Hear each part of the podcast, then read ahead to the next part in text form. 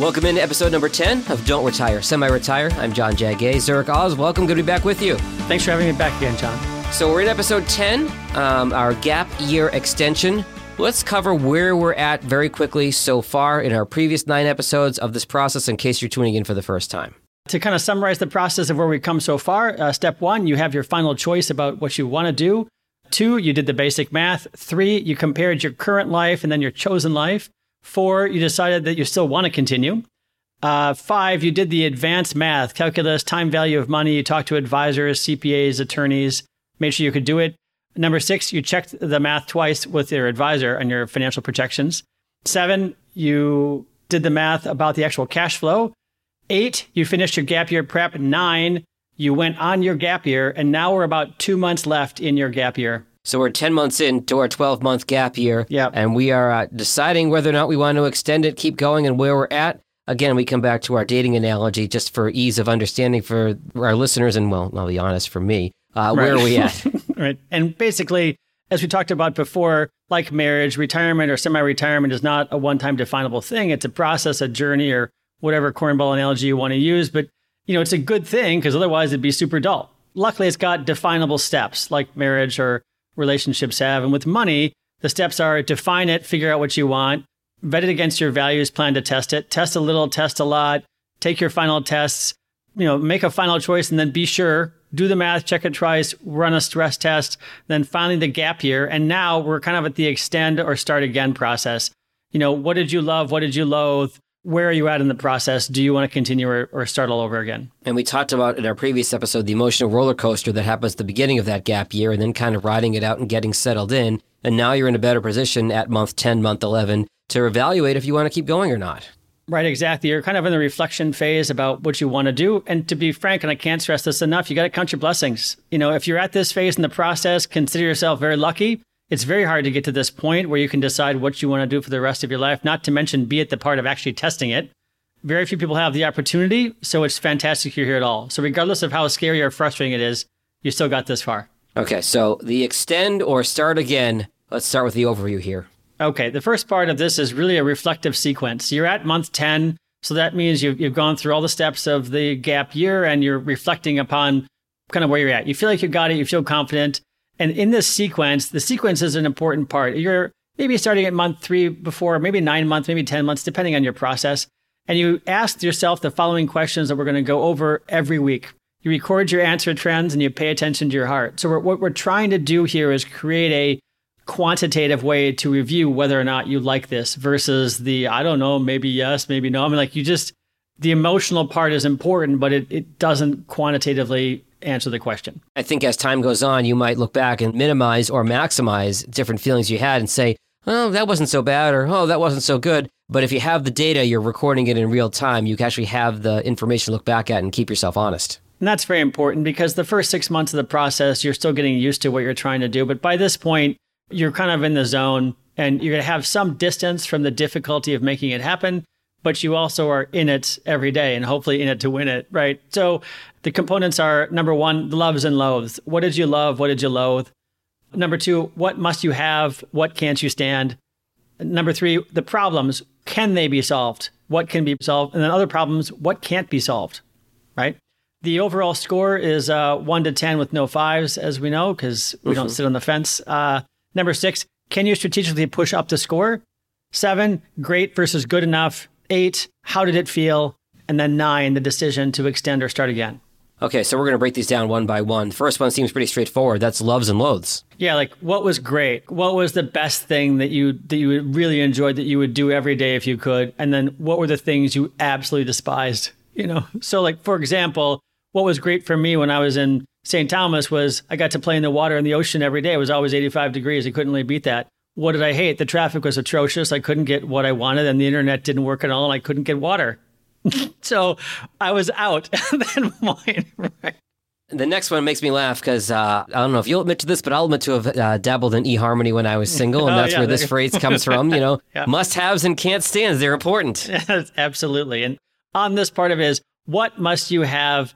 You know, what did you discover that you must have no matter what? So, for example, a lot of people know that uh, a lot of women prefer humor over beauty. People really want they value humor. You must have humor in a relationship.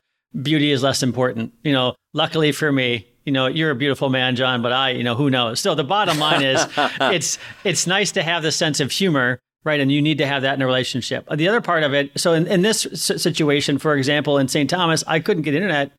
That was critical. I mean, I, I, if I can't have that, I'm dead in the water. And so that was a must have that I kind of assumed I could get every, everywhere in 2018, but I couldn't, right? Mm-hmm. And then what can't you stand no matter what?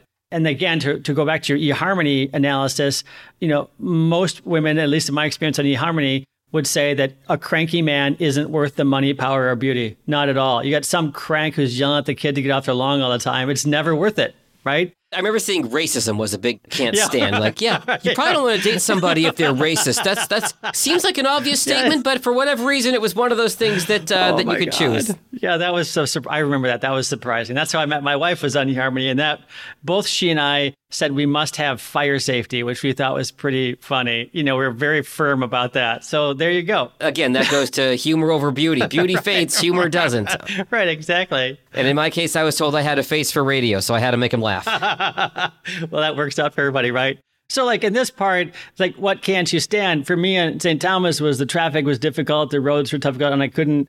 There was something about the feeling, the vibe, and we talked about that a little bit before about how did it feel I didn't feel right, you know, and I couldn't put a finger on it. But when I went through my whole list, my scores weren't high enough, so I had to try something else.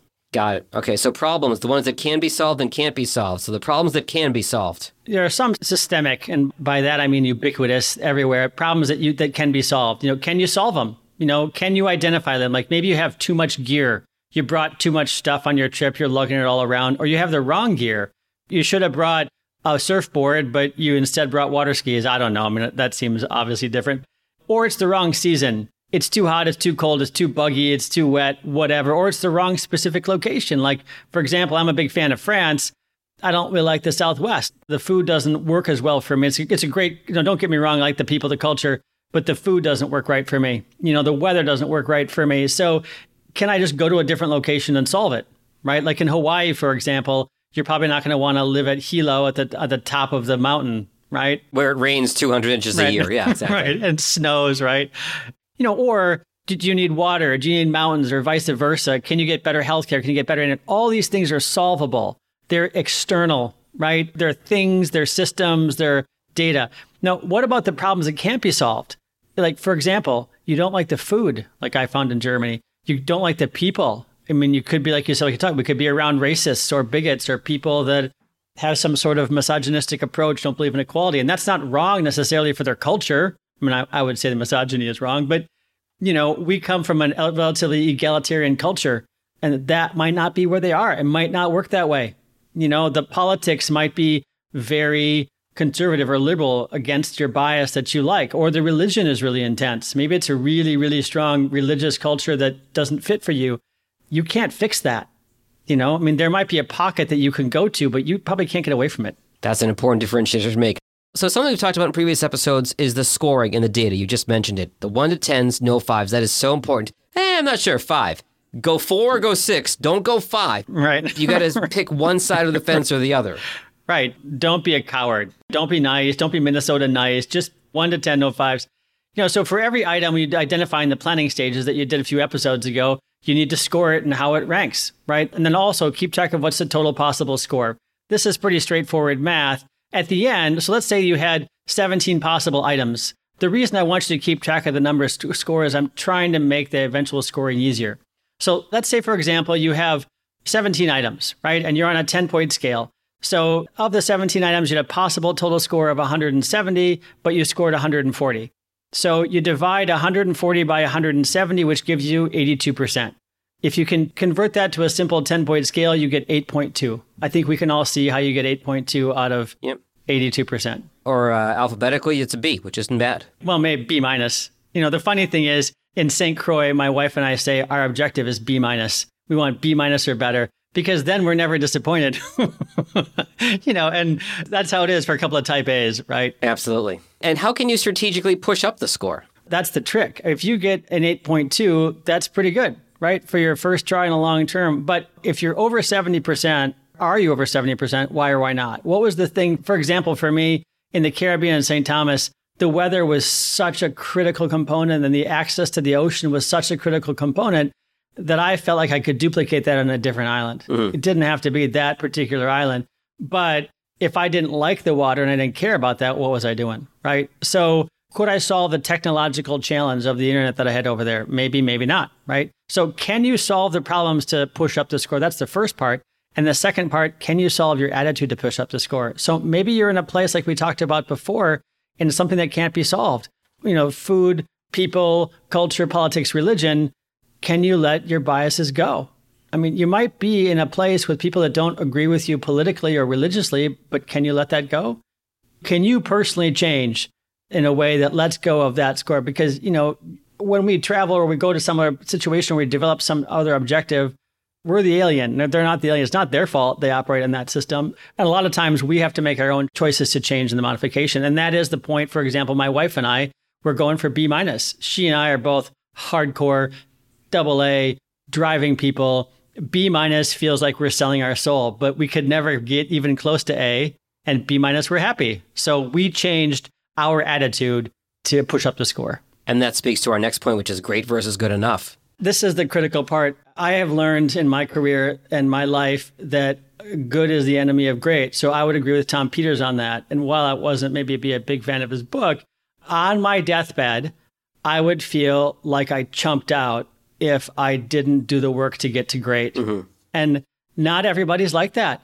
And that's okay. It doesn't mean that you chumped out. Sometimes you don't need to be, you know, diving in Hawaii. You can be diving in California or in Mexico. And, and I'm not saying those places aren't as good as Hawaii, but they're not as exotic. And if you really, really, really have to be in Hawaii, then you know who you are and you know why you're doing that. But it isn't necessary. If like if you're into diving, for example, or scuba diving, there's plenty of places worldwide in the United States that are easy to get to that you can dive at. You don't have to go to Hawaii. You don't have to go to Belize. You don't have to go to Kiribati. I mean, you you don't have to do that, right? And so I think that's the real trick that people get, especially Americans, they get stuck on. They have to have the best, and you know what? You don't.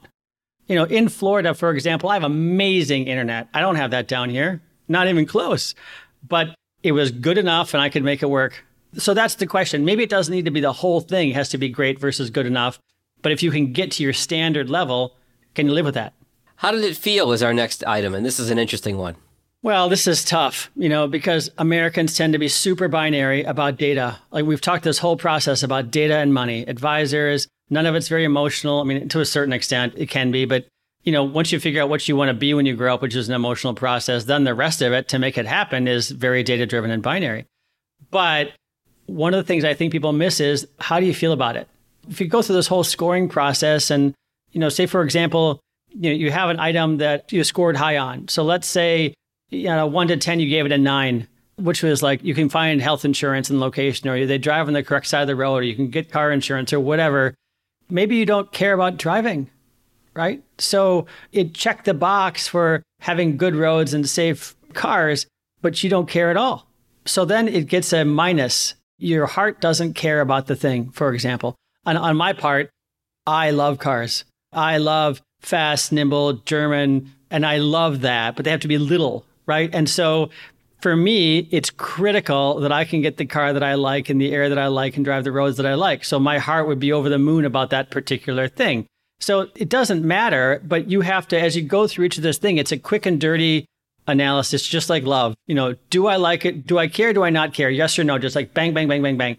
And by doing it that way, you get a quick beat on how your what your soul really thinks about it. Okay. Versus what I think Americans often do is they just start to analyze everything and try to tell their soul what it wants. It's like trying to tell your soul who it finds attractive. It's never going to work. You know, do you like them or you don't? So give me the quick back of the napkin math on this. So what you do is on the good feelings part, you go through every. So let's say you had, like we talked about before, let's say you had 12 items and you went through the 12 items and of the 12, you felt good about nine of them. Divide nine by 12, that gives you 75%.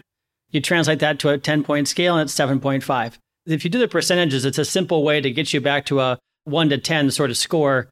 By doing that, it's just how does my emotion feel about where I'm at in the plan? Got it.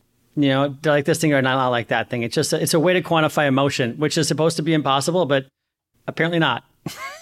we have a system, and that goes to our overall scoring system, right? Right. And this takes some finesse, really. If you're a data driven guy, who does podcast recording all day and, and lives you know, in a bunker, then maybe you're going to be more 80 20 towards data driven, you know. But if, I feel seen. Yeah, right. If you're an artist who's interested in art or beauty or, gardening or whatever, maybe you're a feelings driven person, then you're going to have to weight the results more 50 50 towards your feelings. So, for example, I'm more towards the feeling scale. You'd think I'd be data driven, but to me, the location really matters and the weather really matters. And if I don't feel good about those things, it doesn't matter how good something is, I'm going to hate it. I mean, in a lot of ways, the data was fantastic in Minnesota. I could get whatever I wanted, but the weather just killed me. And that was it for me. And so that's not a rational decision, but it, it was really important, right? So if you go through this process, at the end of the day, if the data doesn't work, no amount of good feelings is going to solve that, right?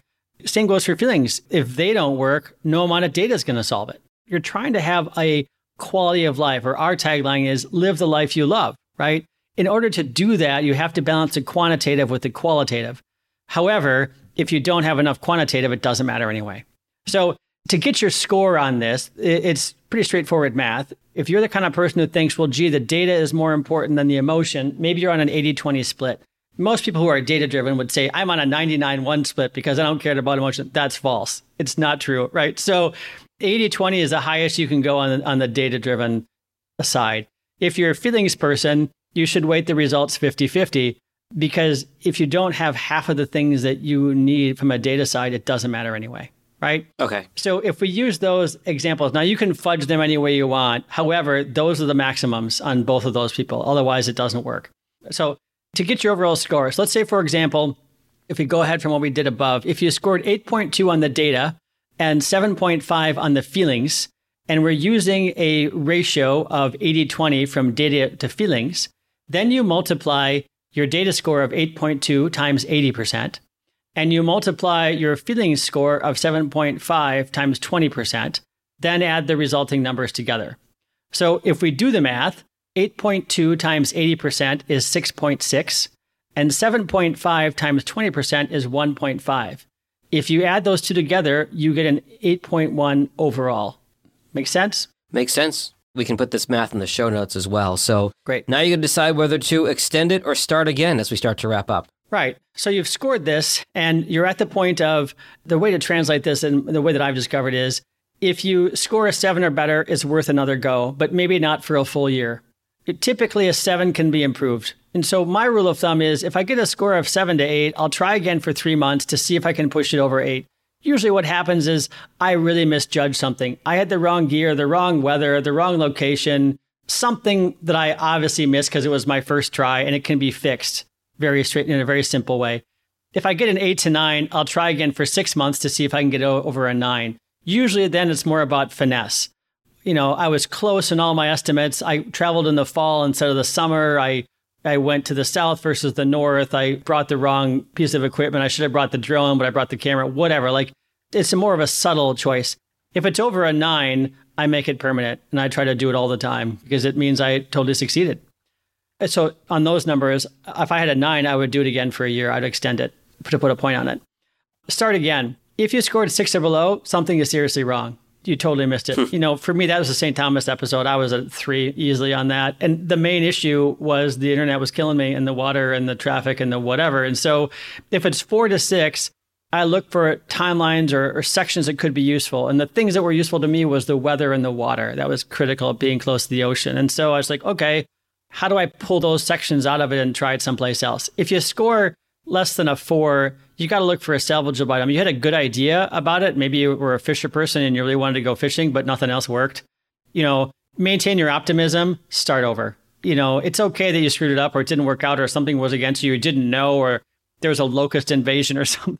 but like at that level, you're just going to have to chalk it up to you learned and start over. Zurich, in our next episode, we're going to talk about making the semi retirement official. Once you get that number to that level that you want it to be, we'll talk about that in our next episode. Right. In the meantime, if somebody wants to get a hold of you to talk about this stuff, I love the don't retire, semi retire, live the life you love mindset you bring to your clients as you do financial planning, retirement planning. What are the best ways to reach you?